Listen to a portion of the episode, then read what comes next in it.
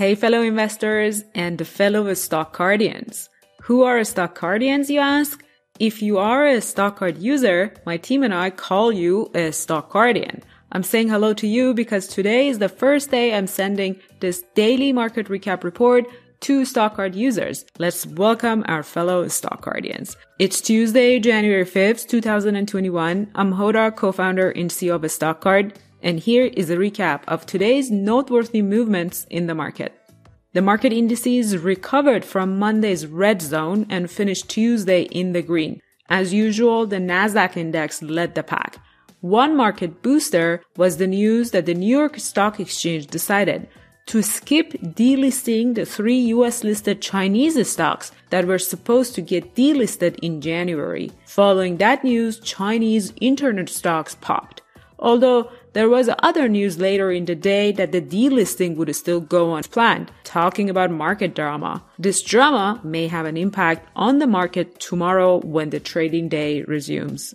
Shares of Airbnb were up by more than 5% on Tuesday. The company received a nod of approval from analysts from Jefferies. They mentioned how Airbnb has a strong economic model.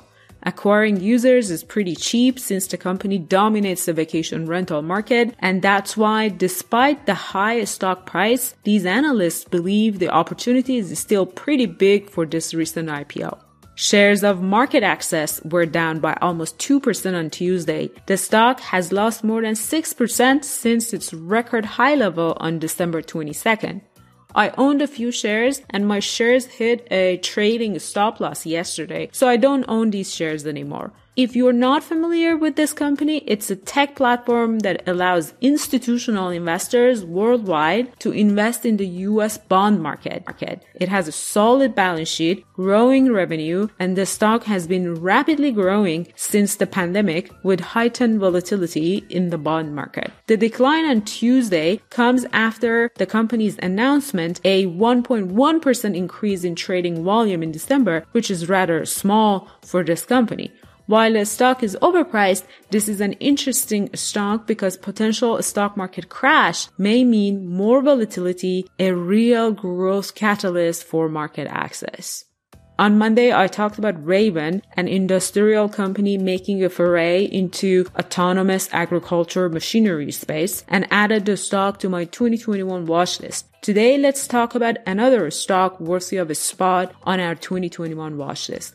Amiris, ticker AMRS, is a clean beauty company. This company uses the fermentation process to create beauty products and food ingredients without the need for preservatives. I've already picked up this stock as a part of our future of food portfolio. I'm adding it to the watch list for 2021 since the stock is now up 29% year to date. The upward movement is due to the launch of its beauty product line in China. If you don't have this stock on your list, check it out. However, be careful with its balance sheet. The company has debt and doesn't generate free cash flow yet. Those are risks to watch before jumping in. That's it for today. If you like these quick market recap reports directly from my daily stock market research, please like and subscribe and share with your fellow investors. I will see you tomorrow.